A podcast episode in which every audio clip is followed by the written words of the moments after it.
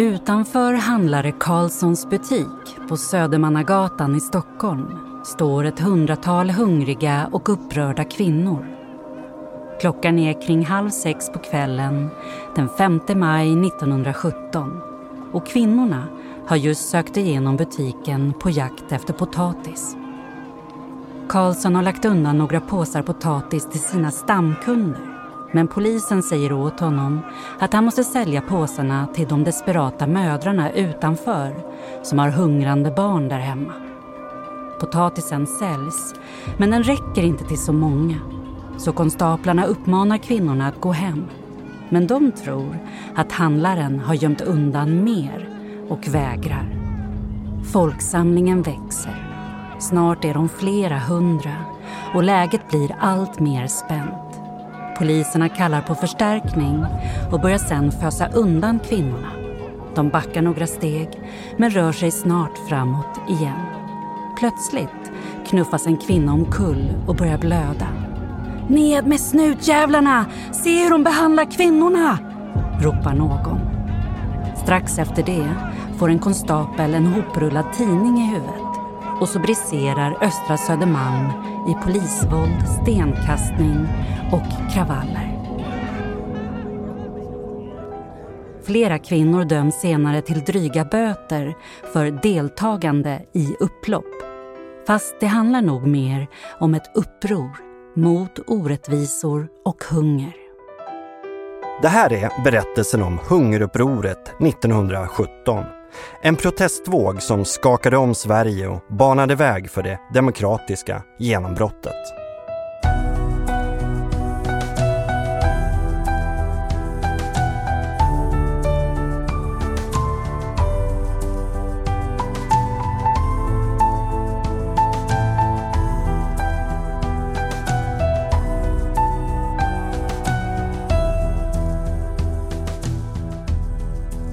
Du lyssnar på Vi bygger landet. En podcast om arbetarrörelsens historia med Kent Werne. Podden produceras av Stray Dog Studios på uppdrag av LO och i samarbete med arbetarrörelsens arkiv och bibliotek.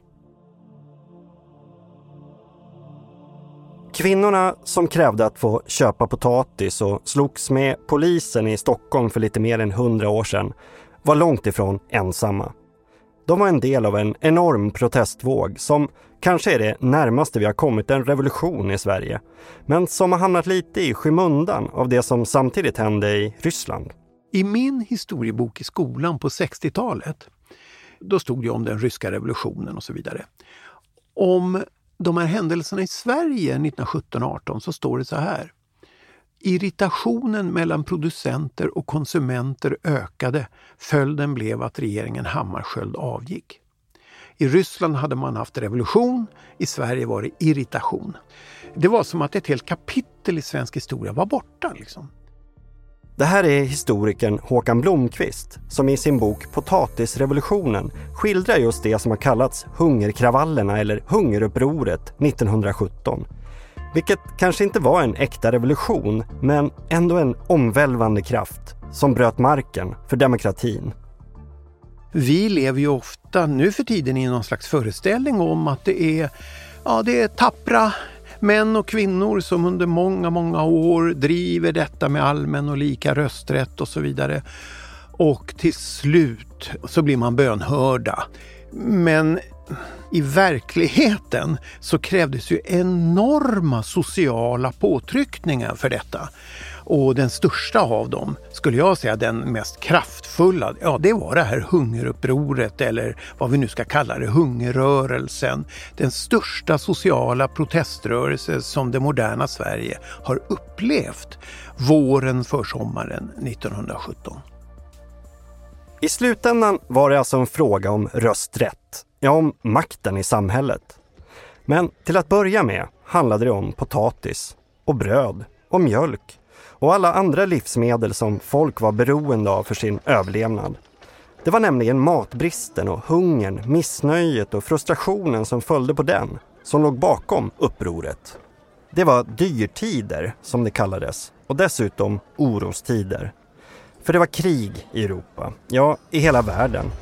Det stora världskriget som bröt ut på sensommaren 1914 var våren 1917 inne på sitt tredje år. Miljontals tyska, ryska, österrikiska, franska och brittiska soldater hade slaktats vid Verdun och Somme och andra berömda slag, eller snarare blodbad. Sverige stod utanför kriget och svenskarna var förskonade från massdöden. Men kriget förde med sig andra problem, särskilt livsmedelsbrist. Innan kriget exporterade Sverige vissa matvaror som kött, fläsk och mjölk. En export som fortsatte under kriget, särskilt till Tyskland. Och medan uppköpare och mellanhänder som kallades gulaschbaroner i folkmun blev förmögna på kötthandeln så sköt priserna i höjden och vanligt folk fick allt mindre att äta. På grund av avspärrningarna sinade också importen av spannmål och det blev ont om mjöl, bröd och gryn. Till råga på allt slog skördarna fel 1916 och det blev nästan missväxt. Och nu övergick dyrtiderna i livsmedelsbrist. Staten tvingades agera och införde maximipriser och ransonerade flera varor som socker, fläsk och bröd, ja det mesta. Men ransonerna var små och det fanns inte alltid något att köpa. Svarthandeln växte och där var det storleken på plånboken och inte behovet som avgjorde vem som fick mat och inte. Så framåt våren 1917 gapade skafferierna tomma i många hushåll och till slut satt barnen med kurrande magar vid köksborden. Och de som drabbades värst var de fattiga arbetarfamiljerna, särskilt i städerna, berättar Håkan Blomqvist. Där så börjar animaliska produkter att försvinna från matborden helt enkelt. Man har inte råd att köpa kött och fläsk och mjölk och smör och, så vidare. Och köerna växer. Det finns många exempel på inte svält, även om det började, man talade ju om sådär i agitationen så talade man om svält. Så här, va? Men, men däremot så kan man nog säga hunger eh, näringsbrist. Eh, alltså mödrarna börjar hålla sina barn hemma från skolan därför att de, är, de tycker barnen är i för dåligt skick helt enkelt. Blödande tandkött och sjukliga och sånt där. Som mödrarna tänker sig att det här har att göra med näringsbrist. Det fanns alltså goda skäl att vara missnöjd med läget i landet. Och ett utbrett folkligt missnöje det kunde när som helst förvandlas till protester, upplopp, ja rent av till en revolution. Och det var just vad som hände i Ryssland i början av mars 1917 när en krigstrött, hungrande och förtryckt befolkning reste sig mot tsarväldet. På internationella kvinnodagen den 8 mars enligt vår kalender, det var februari då i den ryska almanackan, då är det manifestationer i Petrograd, alltså nuvarande Sankt Petersburg, kvinnomanifestationer. De övergår till plundring av brödbutiker och bagerier. Strejker utbryter, militär kallas ut mot de strejkande, men militären den går över till de upproriska sida och tsardömet faller på en dryg vecka. Det var något ofattbart. Den 300-åriga Romanovska dynastin i det eviga Ryssland störtas i en folkrevolution som liknade franska revolutionen 1789. Det ändrar allt. Va? Och man ska komma ihåg att Ryssland låg så nära Sverige på den tiden. Finland tillhörde det ryska imperiet Åland var ju alldeles nära. Så att effekterna av den ryska revolutionen, februarirevolutionen då, det transporteras direkt över till det svenska samhället.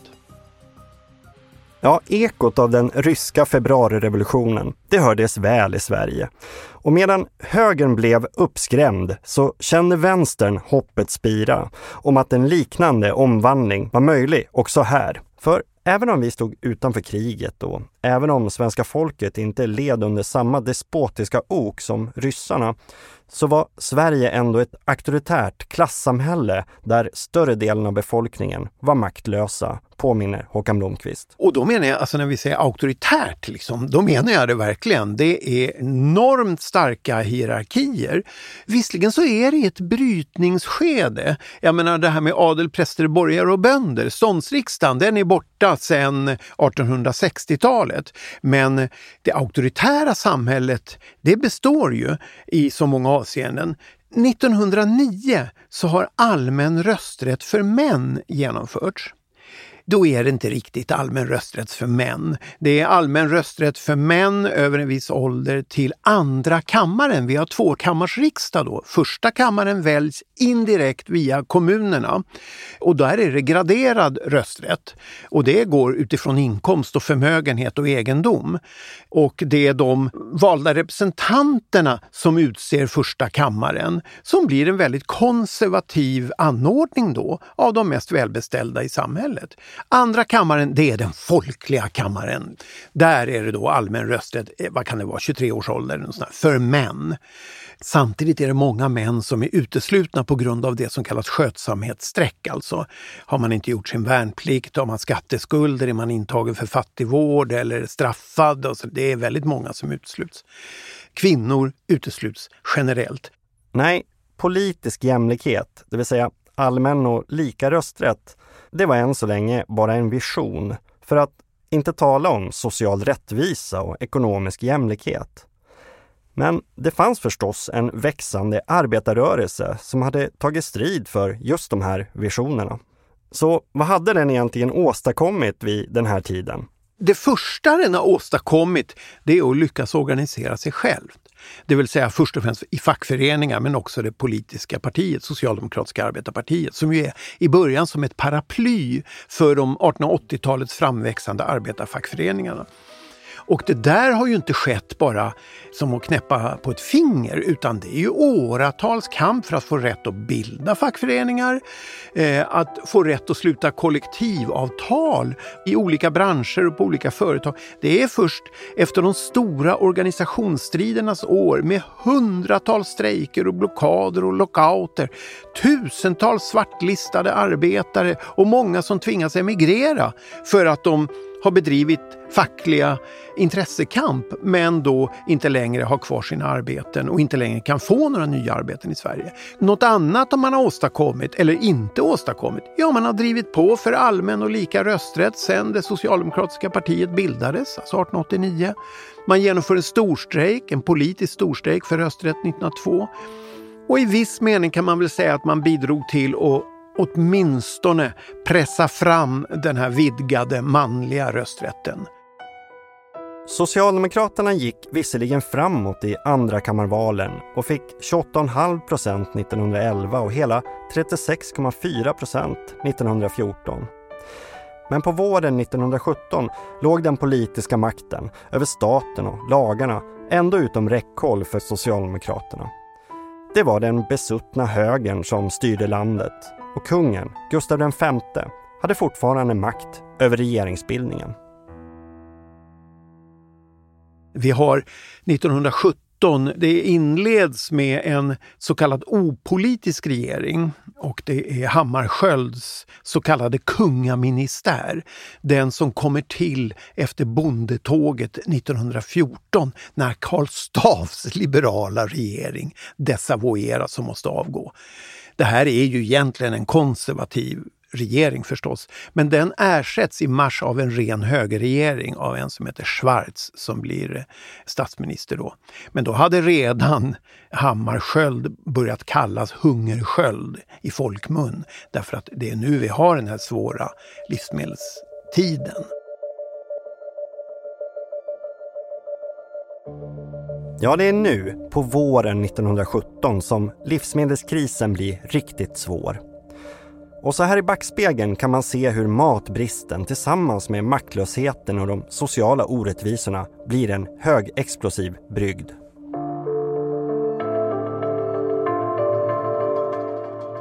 Det börjar lite försiktigt och lokalt.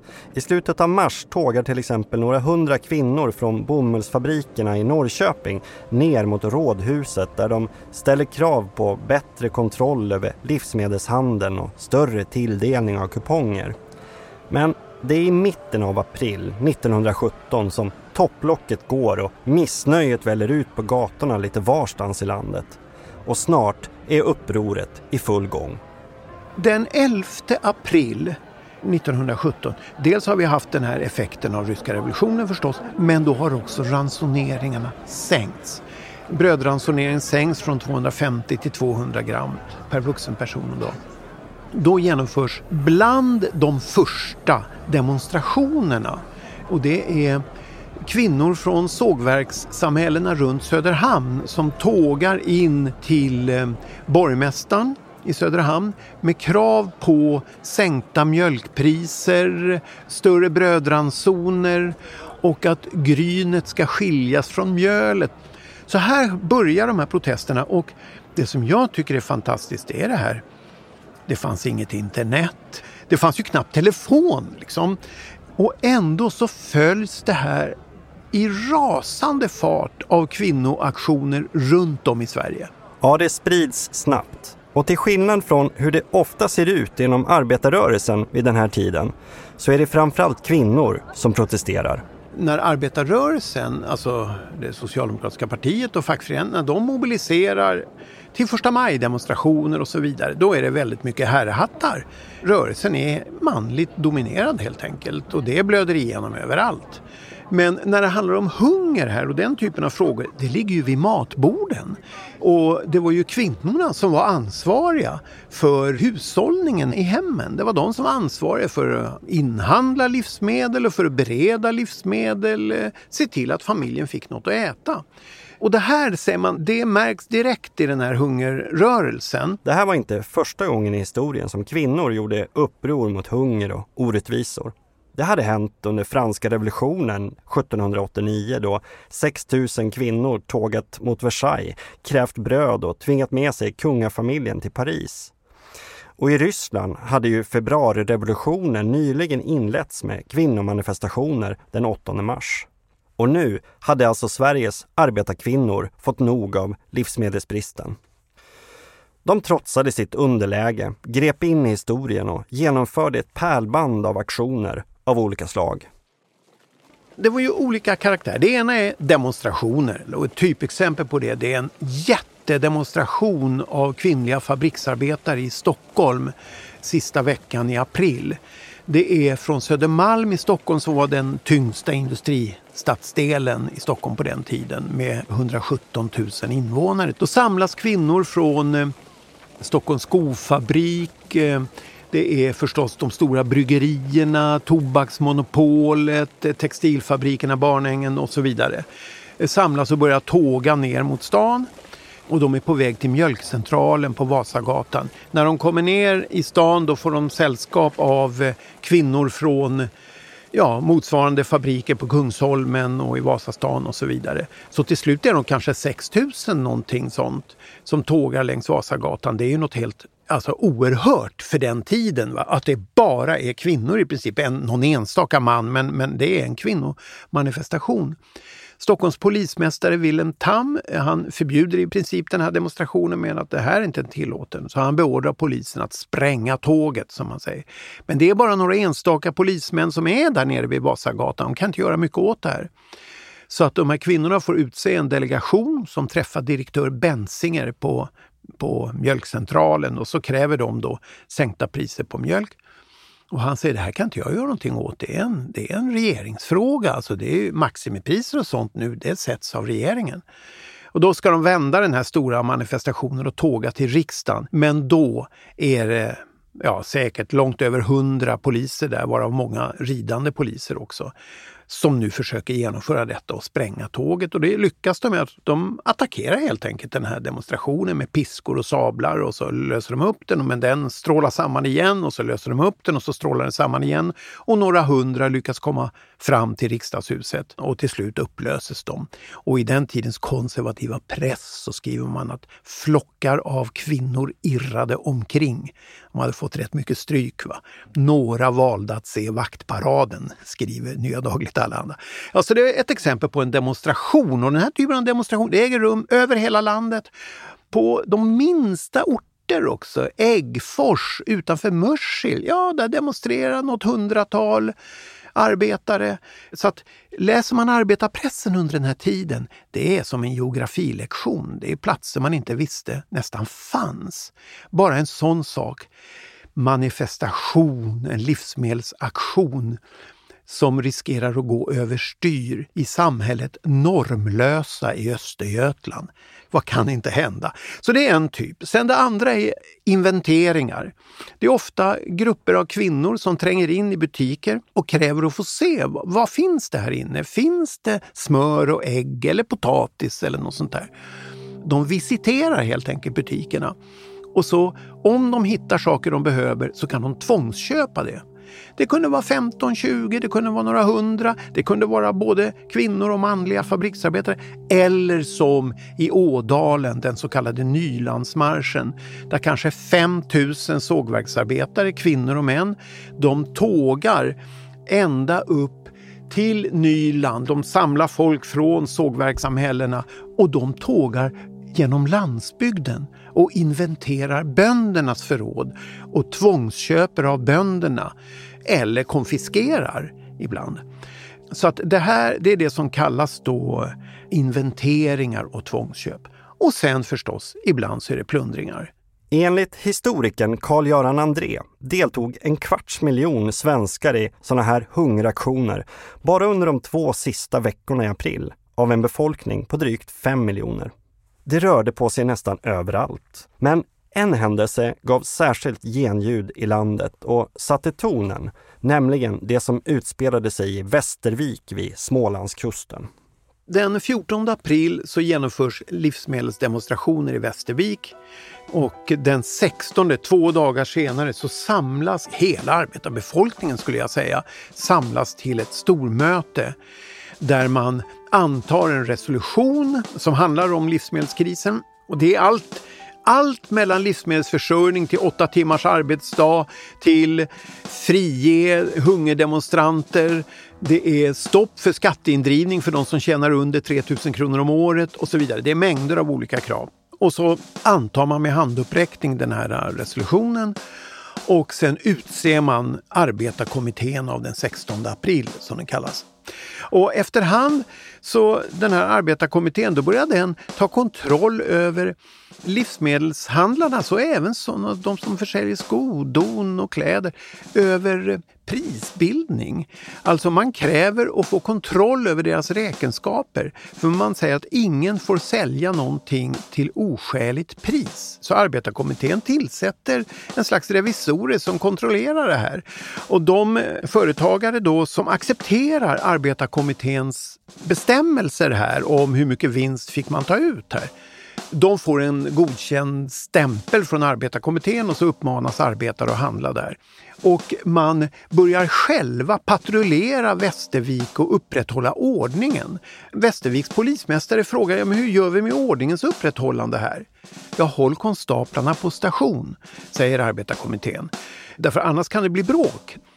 Så att i praktiken så tar ju arbetarkommittén över mycket av Västerviks försörjningssystem och ordningens upprätthållande. Och resolutionen som de hade antagit på mötet, den sprids över hela Sverige med, med, verkligen med vindens hastighet. Så runt om i Sverige så börjar livsmedelsdemonstranter och olika aktioner, de börjar anta den där resolutionen. Ja, överallt tillsätter man kommittéer och antar resolutioner där folk ställer krav på bättre livsmedelsförsörjning. Men efterhand blir kraven också mer politiska. Man vill ha åtta timmars arbetsdag, ökat inflytande över kommunala organ och inte minst allmän och lika rösträtt och rent av republik. Och här ser vi hur arbetarrörelsens olika grenar försöker politisera, revolutionera men också disciplinera hungerupproret. Det var just olika grenar det handlade om. För arbetarrörelsen var inte längre en sammanhållen kraft. Den hade splittrats. Efter nederlaget i storstrejken 1909 hade missnöjda fackliga aktivister brutit sig ur LO och bildat det syndikalistiska SAC som ville knäcka kapitalismen genom en generalstrejk och som förordade direkt aktion genom sina lokala samorganisationer, LS. Och under hungerupproret var syndikalisterna aktiva på flera orter, inte minst i Västervik, men också i Norrland. Samtidigt hade det socialdemokratiska partiet splittrats och den stora partisprängningen skedde faktiskt just våren 1917, mitt under hungerupproret.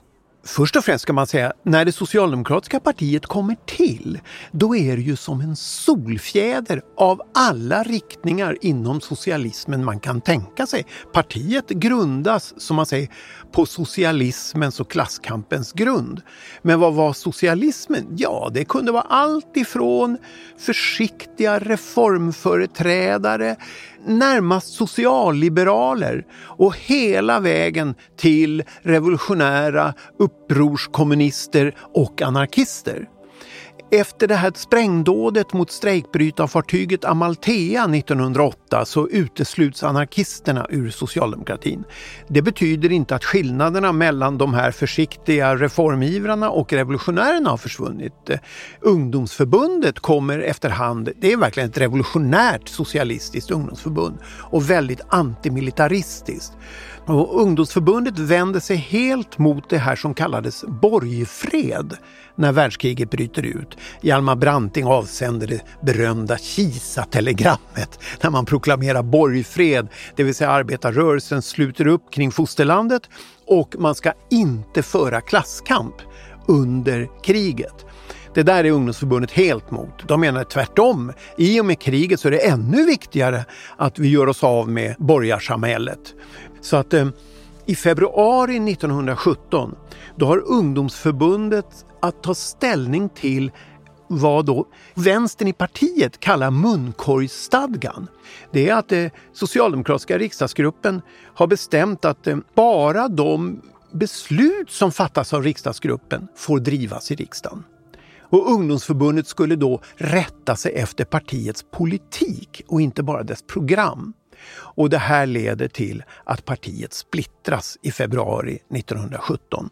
Klumpigt uttryckt mellan revolution och reform, mellan vänster och höger. Och i maj 1917, tänk er mitt under de här hungeroroligheterna, då bildas Sveriges socialdemokratiska vänsterparti.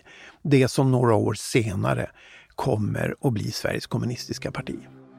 Och vänstersocialisterna, som också hade stärkts av den ryska februarirevolutionen och som såg positivt på utomparlamentariska massaktioner, agiterade för fullt och gjorde sitt bästa för att föra in hungerprotesterna på mer politiska, ja socialistiska banor.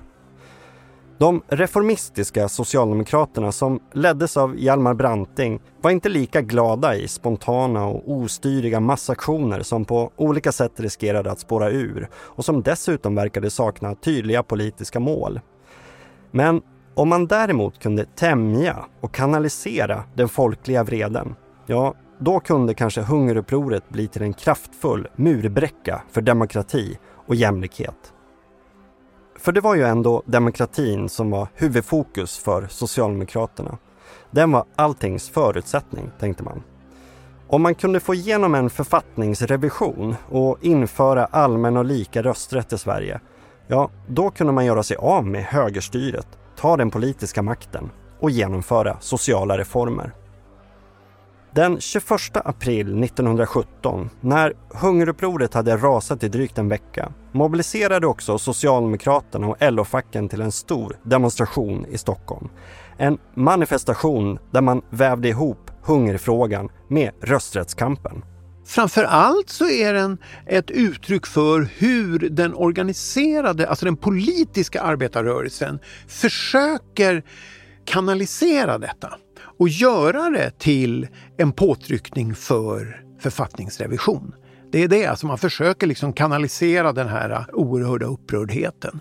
Och just i den manifestationen så lyckas man ju med det kan man säga. För den kommer ju gå till historien som rösträttsmanifestation helt enkelt. Men det som utspelade sig utanför riksdagen den 21 april 1917 har också gått till historien av en annan anledning. Nämligen för att en viss kommissarie med sin lugnande hand lyckades avvärja ett upplopp som kan ha slutat i revolution. Det är två grader varmt i Stockholm och grå regnmoln hänger över riksdagshuset på Helgeandsholmen. Det är lördag eftermiddag och inne i riksdagen ska statsminister Karl Schwarz just svara på frågor om livsmedelsläget. Många av stadens arbetare har slutit upp till en demonstration. De har tågat från Gustav Adolfs torg. Fler och fler har anslutit sig och nu samlas en väldig folkmassa framför riksdagshuset. Till slut är de uppåt 10 000 med tärda ansikten. Snart får de höra att Hjalmar Branting, Socialdemokraternas partiledare, kommer att tala från trappan. Men läget är spänt och i väntan på Branting kliver den betydligt yngre Per Albin Hansson fram och gör sig till tolk för demonstranterna.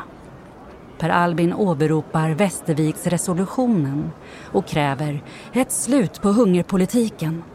Men han kräver också allmän och lika rösträtt.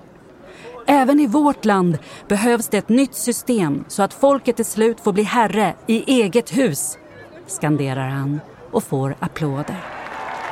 Sen kommer Branting ut, hövdingen som han också kallas. Och han berättar att statsminister Schwarz trots allt har lovat bättre livsmedelsförsörjning. Och så uppmanar han alla att sluta upp bakom Socialdemokraterna i höstens andra kammarval. Demonstranterna jublar, men de verkar inte nöja sig. De står kvar och väntar på något mer. Och efter en stund kliver en arbetare upp på trappan och börjar sjunga Internationalen.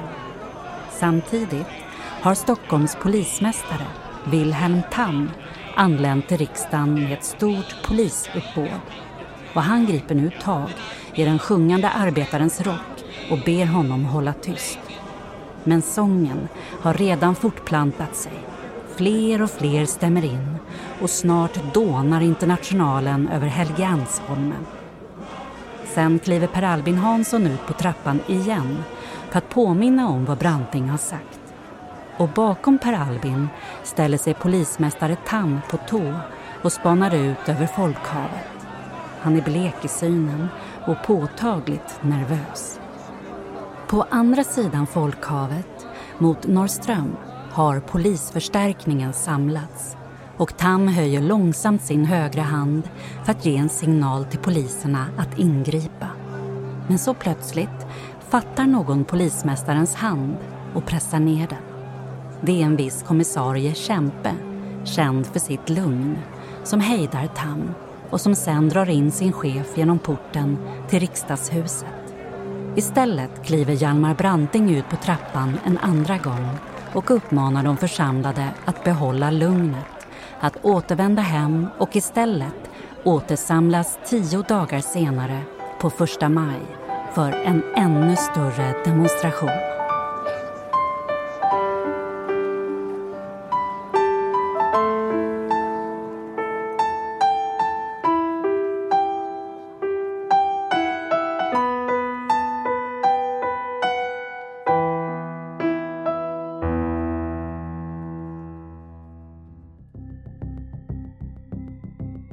I sin biografisvit över Per Albin Hansson skriver Anders Isaksson så här.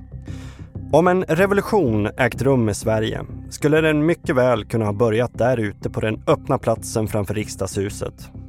Hade polismästaren fullföljt sina ursprungliga planer på att skingra demonstranterna och gripa Per Albin som ansvarig för den olagliga demonstrationen hade månader av ackumulerat missnöje mycket väl kunnat explodera i okontrollerbara upplopp Arbetarna kanske stormat riksdagshuset och de värnpliktiga soldaterna kanske rent av marscherat ut från sina kaserner för att förena sig med massorna i gatustrider, stenkastning och butiksplundring.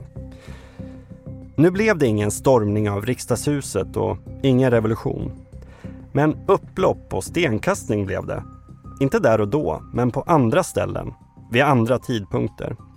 För hungerprotesterna nådde faktiskt också landets regementen och drog med sig värnpliktiga soldater.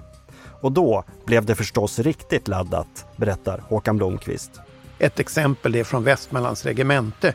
10 000 arbetare genomför en hungermanifestation i Västerås och flera hundra värnpliktiga från Västmanlands regemente ansluter sig i sluten trupp och möts av jubel och leverop för revolutionen. Ni kan tänka er, det här är ju då strax efter den ryska februarirevolutionen. Så nu osar det katt verkligen för överheten. Dessutom börjar ju värnpliktiga att delta på socialistiska möten. Det äger rum mängder av möten om ryska revolutionen. Hjalmar Branting håller möte, han har varit där. Henrik eller Hinke Bergegren, alltså det närmsta man kan komma anarkismen kanske vid den här tiden. Han håller möten om ryska revolutionen, vänstersocialister håller möten om ryska revolutionen och värnpliktiga som här i Stockholm finns det flera exempel på när värnpliktiga tågar i sluten trupp för att delta på de här mötena. Det får de förstås inte. Befälen försöker hindra detta, eh, men de gör det i alla fall. Ibland är det med våldsamheter, ibland går det mer disciplinerat och lugnt till. Så att eh, nu börjar överheten bli orolig för, alltså myndigheten, staten börjar bli orolig för, men gud vad kommer att hända här? Riskerar vi att tappa greppet över den militärmakten helt enkelt? Och hur reagerar man på det? Jo, bland annat genom att sätta upp ett kontrarevolutionärt garde. Det är så att den sista veckan i april så sätts i hemlighet upp något som heter Stockholms frivilliga skyddskår. En beväpnad kår av över 3000 det är statstjänstemän, det är studenter, det är avdankade militärer, alltså pensionerade militärer. Och den här kåren den ska kunna sättas in mot arbetarna om det skulle bli revolution. För ni får tänka att det är ju så nära ryska revolutionen så det här med revolution är ingen avlägsen fråga. Och då ska den här kåren som är beväpnad, alltså med brovningrevolvrar och musköter och så vidare, då ska den kunna sättas in. Det är hemligt. Men en deltagare i kåren blir så entusiastisk så han sätter in en rekryteringsannons i Dagens Nyheter och då blir ju det här helt offentligt och det blir stor skandal och i riksdagen så attackeras eh, statsministern Schwarz av eh, ja, både Branting och Liberalernas Nils Edén sätter regeringen upp ett svart garde bakom riksdagens rygg. Det är ju ofattbart! Jag tror att Schwarz känner egentligen inte till detta. Det verkar inte så i alla fall. Han är helt vilsen i den här debatten. Men Fabian Månsson från Vänstersocialdemokraterna, när han äntrar talarstolen, då blir det ord och inga visor. Hans budskap är nämligen om detta stämmer så krävs det en allmän arbetarbeväpning över hela landet. Det är inför det så då upplöser regeringen den frivilliga skyddskåren i Stockholm. Men ni förstår, här dallrar ju samhället på, på randen till inbördesstrider. Och så kommer första maj bara några dagar senare. Det är de största första maj-demonstrationer som har ägt rum i Sverige. Den första ägde ju rum 1890. I Stockholm kanske det är 100 000 på Gärdet av en befolkning på 400 000. Då är det mycket militär från landsorten som är inkallad till Stockholm för att befästa offentliga byggnader. Och pansarkryssarna Oskar II och manligheten, de ankrar upp så här med kanonrören inriktade alltså mot Stockholm. Men ordningen upprätthålls av arbetarrörelsen själv. Det sker inga sammanstötningar egentligen första maj. Det är några ute i landet, men i Stockholm äger det inte rum faktiskt. Men hungerupproret rullar på. Inte minst i de större städerna. Och det blir mer och mer våldsamt. Som i Norrköping den 3 och 4 maj. Då så börjar livsmedelskrisen i Norrköping bli helt akut och kvinnor har protesterat. De har samlats utanför magistraten, alltså stadshuset och först frågat och sen krävt hur ska det här lösas? Och sen är det en stor manifestation som beskrivs som med svartklädda kvinnor som tågar genom Norrköping knäpptysta. Och så når de fram till borgmästaren för nu hade även paltbrödet tagit slut. Och då exploderar det kan man säga. Det sker inventeringar och tvångsköp i alla bagerier och ja, livsmedelsställen i Norrköping. Korvpelles charkuterifabrik plundras av hundratals kvinnor och barn. Och hundratals kvinnor drar ut till gårdarna runt Norrköping och inventerar, tvångsköper eller plundrar. Eh, och den 5 maj så är det ju det stora brödupproret som det har kallats i Göteborg. Där eh, tusentals kvinnor och män och ungdomar de genomför tvångsköp i brödbutiker och bagerier och ångbagerier som plundras. Och just det här att eh, särskilt då, för det här kritiseras mycket i arbetarpressen, både då i den, den etablerade socialdemokratin och i vänstersocialdemokraternas press så kritiserar man mycket det som man uppfattar som helt enkelt pöbelfasoner. Och det är, det är när ungdomar, vi skulle säga tonårskillar och sånt där, när de plundrar brödvagnar och, och liknande. Slåss med polisen och använder korvar och, och djurkroppar och sånt där. Då inkallas ju ridande militär, alltså husarer för att rensa Göteborgs gator. Det är ju tusentals människor som strömmar fram och tillbaks genom Haga, Annedal och allt vad de här arbetarområdena hette då. Och inte gick det lugnare till i Stockholm samma lördag, den 5 maj, när potatisbristen utlöste ett stort kvinnoupplopp på Södermalm. Alltså den händelse som Håkan Blomqvist har närstuderat i sin historiska reportagebok Potatisrevolutionen. På den tiden var Södermalm fullt av fabriker och fattiga arbetare. Det bodde över 100 000 personer där, tätt sammanpackade i små ettor med kokvrå. Och Särskilt i det område som idag kallas SOFO drabbades folk hårt av livsmedelsbristen. I synnerhet av bristen på potatis, stapelvaran i arbetarhemmen, som nu verkade vara slut. I två veckor så har potatis inte kunnat uppbringas på östra Södermalm. Men just inför den 5 maj här så har det gått rykten om att det har kommit in potatis till östra Södermalm.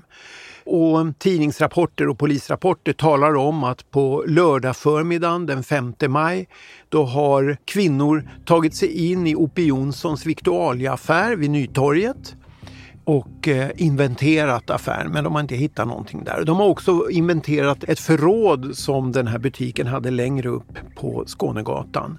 Men sen på eftermiddagen så kommer då ryktet att hos handlare Karlsson Södermannagatan 33. Där finns det potatis för där har folk sett att under dagen att det har lyfts in massa potatissäckar där. Så där börjar kvinnor samlas utanför. De tränger in i butiken, kräver att få visitera den, de hittar ingenting. De kräver att få visitera källarförråd, de hittar ingenting där heller. Några konstaplar kommer dit eh, och konstaplar frågar vad är det som pågår här och Karlsson förklarar det. Bakom lyckta dörrar så frågar de Karlsson, har du någon potatis? För kvinnorna är väldigt ihärdiga. Då säger han att ja, de här stora potatissäckarna de är avlevererade till en disponent på Bölmarks lampfabrik uppe vid Högbergsgatan. Sen hade han då kanske 70 kilo till sina stamkunder och sen hade han lite, kanske några kilo gammal potatis till sig själv. Men snälla Karlsson, kvinnorna här, eller tanterna, blir tokiga om du inte säljer det här.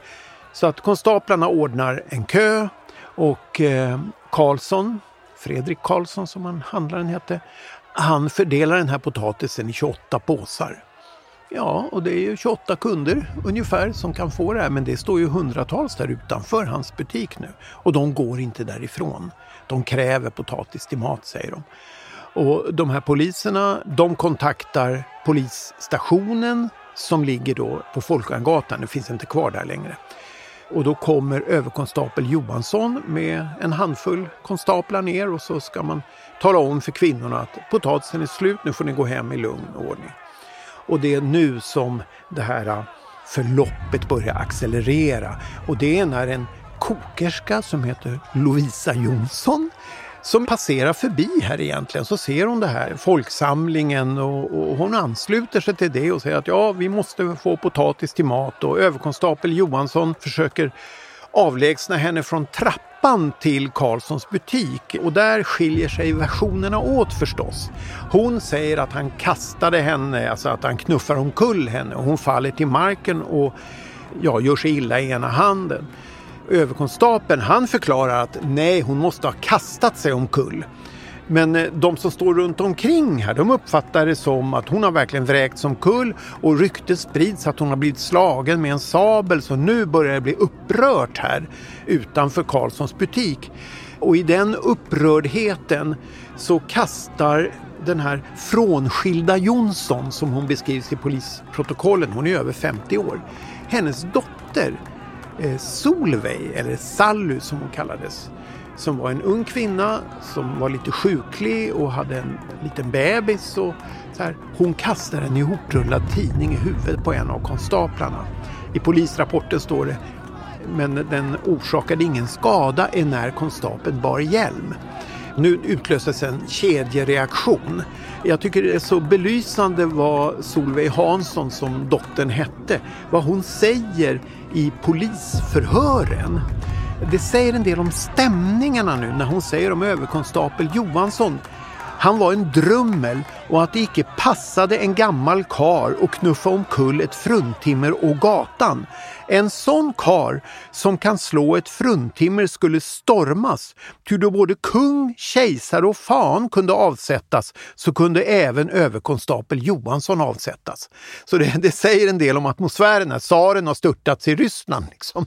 Eh, och så är det en annan kvinna här. Det är en silverpolererska. Hon heter Clary Ählström. Hon är 22 år gammal. Hon bor på Gotlandsgatan. Hon har kommit dit efter de här ryktena om potatis och hon är en av de här ihärdiga som står kvar vid trappan här. Vid går inte härifrån förrän vi har fått potatis till mat. Och till slut bestämmer sig överkonstapel Johansson att gripa de här äh, bråkiga kvinnorna.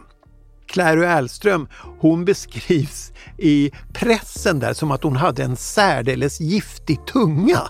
Och då kan man tänka sig vad hon sa till de här konstaplarna. Och nu ska man försöka gripa de här kvinnorna och fullt tumult utbryter. Clary Elström, henne lyckas man gripa. De andra försvinner i mängden här och kommer att gripas först efterhand. Men när Clary Elström grips, då ropar hon först “slit inte i mig” och det andra är när de ska föra upp henne på polispiketen som var en öppen vagn. Då ropar hon “hjälp, kan ingen hjälpa mig loss?” Det är det som gör att hon kommer bli åtalad som upploppsledaren på Södermannagatan. När hon har ropat detta, det här är polisens version, då utbryter det som kommer att bli potatisrevolutionen på Södermannagatan och Nytorget. Alltså de svåra kravaller där flera tusen söderbor ansluter sig och polisen överröses med stenar och brälappar och plankor och så vidare. För det här är ju ett område som just nu håller på att bebyggs i Södra Katarina församling. Poliserna rekvirerar ridande polis och till slut så tror jag att de är 112 konstaplar, varav ett antal är ridande, som försöker med sablar och piskor hålla undan folk och driva in folk på sidogatorna så man har Södermannagatan fri för att kunna transportera gripna till polisstationen på Folkungagatan. Polisen grep ett 20-tal personer och tio av dem fördes till Kronobergshäktet där de fick sitta i väntan på rättegången som inleddes den 25 maj 1917. Fru Louisa Jonsson och den 22-åriga Clary Elström, de dömdes för deltagande i upplopp och våldsamt motstånd till 140 kronor var i böter. Och för Clary Elström betydde det sju månadsinkomster. Även några andra kvinnor fick böter och sex män dömdes till straffarbete. Men potatiskravallerna på Södermalm markerar inte slutet på hungerprotesterna. Demonstrationerna, aktionerna och upploppen fortsätter i Malmö, Fagersta, Ockelbo, Trollhättan, Västerås, Oskarshamn, Forsbacka, ja lite överallt. Till exempel, och kanske särskilt omtalat, det som utspelar sig långt uppe i norr, med start den 25 maj. Ja, det är ju då som sågverksarbetare på Seskarö söder om Haparanda som helt enkelt ja, inventerar och tvångsköper i ett bageri. Eller först i ett bageri och därför att de misstänker att bagaren där, han har sålt svart helt enkelt inne i Haparanda. Han protesterar egentligen inte så att det är som att det bekräftar att det hade han gjort. Liksom. Så att han bråkar inte om det. här. Men sen när de ska inventera ett annat bageri, då blir det tumult. Liksom. Militär rekvireras till Seskarö för att de ska liksom kunna hålla det här i schack. Men det lyckas de inte alls med för att de här äh, sågverksarbetarna avväpnar militären. Det är skottlossning och tumult och allting. De avväpnar militären och tar över de här vapnen. Men vad ska de göra med dem? Här står de beväpnade. Ja, sågverksarbetarna gömmer vapnen i nykterhetslogens nybyggda hus och sen festar de på Folkets hus in på småtimmarna. Men festen tar slut och den 31 maj belägras Seskarö av 500 soldater och arbetarna tvingas överlämna vapnen. Och dagen efter, den 1 juni 1917, kan stockholmarna läsa i Dagens Nyheter om ett svårt upplopp på Seskarö, om väpnad strid med militär och om att 400 upproriska finnar nu kommer utvisas. Några utvisningar blir det aldrig. Däremot döms 16 arbetare till böter och 8 till hårda fängelsestraff. Och när domarna faller har hela hungerupproret ebbat ut. Kulmen, eller snarare crescendot, nås i Stockholm i början av juni 1917 sista uttrycket för den här rörelsen det är den 5 juni på Gustav Adolfs torg i Stockholm. Det brukar beskrivas som Sveriges sista rösträttsdemonstration egentligen. Då är det det socialdemokratiska vänsterpartiet som har kallat till allmän arbetsnedläggelse i Stockholm så ska man möta upp utanför riksdagshuset. 30 000 personer kommer dit, arbetare. Och inne i riksdagen så ska då Ivar Wennerström från Vänstersocialisterna, han ska ställa en fråga om det här med både författningsrevisionen och livsmedelsfrågan. Ungefär som i april tidigare då. I det här läget då är det ingen som håller i eh, Wilhelm Tams hand längre. Utan Gustav Adolfs torg inringas av både polis och militär. Och till slut så försöker man rensa det här torget. Det blir fullständig kalabalik och det är många som skadas. Och I vänster eller arbetarpressen talar man om blodbadet på Gustav Adolfs torg. Socialdemokraten, tidningen, skriver att Stockholmspolisen far fram som hunner och kosacker. Och så har man mycket bilder då, tecknade bilder på arbetare som är sönderslagna och bärs bort och sånt där. Nu var det ju ingen som avled, men det var tillräckligt många som skadades. Och de här folkmassorna, de drar då till Folkets hus vid Norra Bantorget. Hjalmar Branting går ut på balkongen utanför Socialdemokratens redaktionslokaler och uppmanar alla att gå hem i god ordning och sluta upp vid valen, höstens val där. Men man kan säga att vänstern tar över detta. Folk är ju så upprörda. Ropen storstrejk, storstrejk skallade över torget. Liksom. Branting fick dra sig in, han kunde inte vara kvar på balkongen. Vänstern tar över detta. Och så manar man till samling nästa dag, det är ju den 6 juni, i Hornsbergs hage i Stockholm för att då ska man få svar från LO om det ska utlysas storstrejk eller inte. Och den 6 juni så samlas mellan 10 och 20 000 arbetare där i Hornsbergs hage. LO säger nej till att utlysa en storstrejk. LO säger nej till det och då väljs med handuppräckning arbetarnas landsråd som är då, kan man säga, vänsterkrafternas försök att bilda en ledning för hela den här hungerrörelsen. Redan en månad tidigare, den 7 maj, hade den socialdemokratiska partistyrelsen och LO-ledningen bildat 1917 års arbetarkommitté som ett försök att leda in hungerrörelsen på den lagliga och parlamentariska vägen. Och nu bildar alltså vänstersocialister, syndikalister och anarkister arbetarnas landsråd. Frågan är vilka som vinner striden. I juni samlas Stockholms fackföreningar till en stor konferens för att diskutera helt enkelt. Ska man stödja landsrådet eller arbetarkommittén? Revolution eller reform? Och en ganska stor majoritet säger nej till revolution.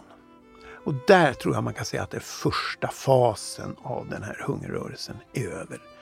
Jag menar nu är det de första skördarna kommer nu, livsmedelssituationen lättar lite grann. Och valet i september trots att kvinnor inte har rösträtt och att många av hungerdemonstranterna antagligen inte hade rösträtt, så faller högerregeringen och en regering bildas mellan Liberalernas Nils Edén och Socialdemokraternas Hjalmar Branting.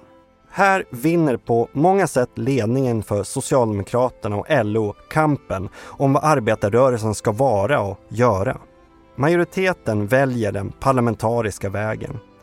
Och i Andrakammarvalet i september 1917 förändras den politiska spelplanen. Socialdemokraterna hamnar i regeringsställning och tillsammans med Liberalerna lägger man fram ett förslag till författningsrevision. Man satsar allt på att driva igenom allmän och lika rösträtt för män och kvinnor. Men högern, som kontrollerar första kammaren, vägrar. Det kommer dröja mer än ett år, till december 1918, innan högern viker sig och går med på allmän och lika rösträtt. Och då är det under trycket av händelserna i november 1918 då det tyska kejsardömet faller och revolutioner bryter ut lite varstans i Europa. Nu blir hotet mot högern och kungen konkret utan att det behöver uttalas. Om ni inte accepterar demokratin, då blir det revolution och ni förlorar allt. Men även hungerupproret spelade en stor roll för det demokratiska genombrottet. Det blev visserligen inga fler hungerkravaller efter sommaren 1917, trots att kriget rullade på och livsmedelsbristen rent av var värre 1918. Kanske var det för att Socialdemokraterna nu satt i regeringen och folk kände att deras representanter nu hade makt och ansvar för situationen. Men just på senhösten 1918 då hölls det mängder av massmöten över hela landet, nu med rösträtt och republik på agendan. Och nu, i november, gör även hungerfrågorna comeback och blir en del av den sista striden för allmän och lika rösträtt i Sverige. Den 10 november, dagen efter att det tyska kejsardömet har störtats, då arrangerar Stockholms arbetarkommun en stor livsmedelsdemonstration. Den samlar kanske 10 000 arbetare. Den ska egentligen handla om livsmedelsfrågan, hur man ska få mer fungerande ransoneringar och planering och så vidare. Längst fram går tusen arbetarkvinnor från Allmänna kvinnoklubben, socialdemokratiska kvinnor, med röda nålar. Och de är liksom som en slags påminnelse om hungerupproret året innan. Och den här demonstrationen, den kommer att utvecklas från att handla om livsmedel till att nu handla om allmän rösträtt och republik. Så hungerupproret, det förde inte bara upp livsmedelsfrågorna på dagordningen Nej, de hundratusentals människor och framförallt då kvinnor som protesterade i Sverige i april, maj och juni 1917 banade faktiskt väg för rösträtten och för Sveriges omvandling från ett auktoritärt klassamhälle till en demokratisk välfärdsstat. Ja, alltså jag uppfattar det som att det är ju den här sociala enorma kraften när ett liksom, en så stor del av samhället räta på ryggen kan man säga och börjar ställa krav. Ja, det är det som ligger bakom det här demokratiska genombrottet.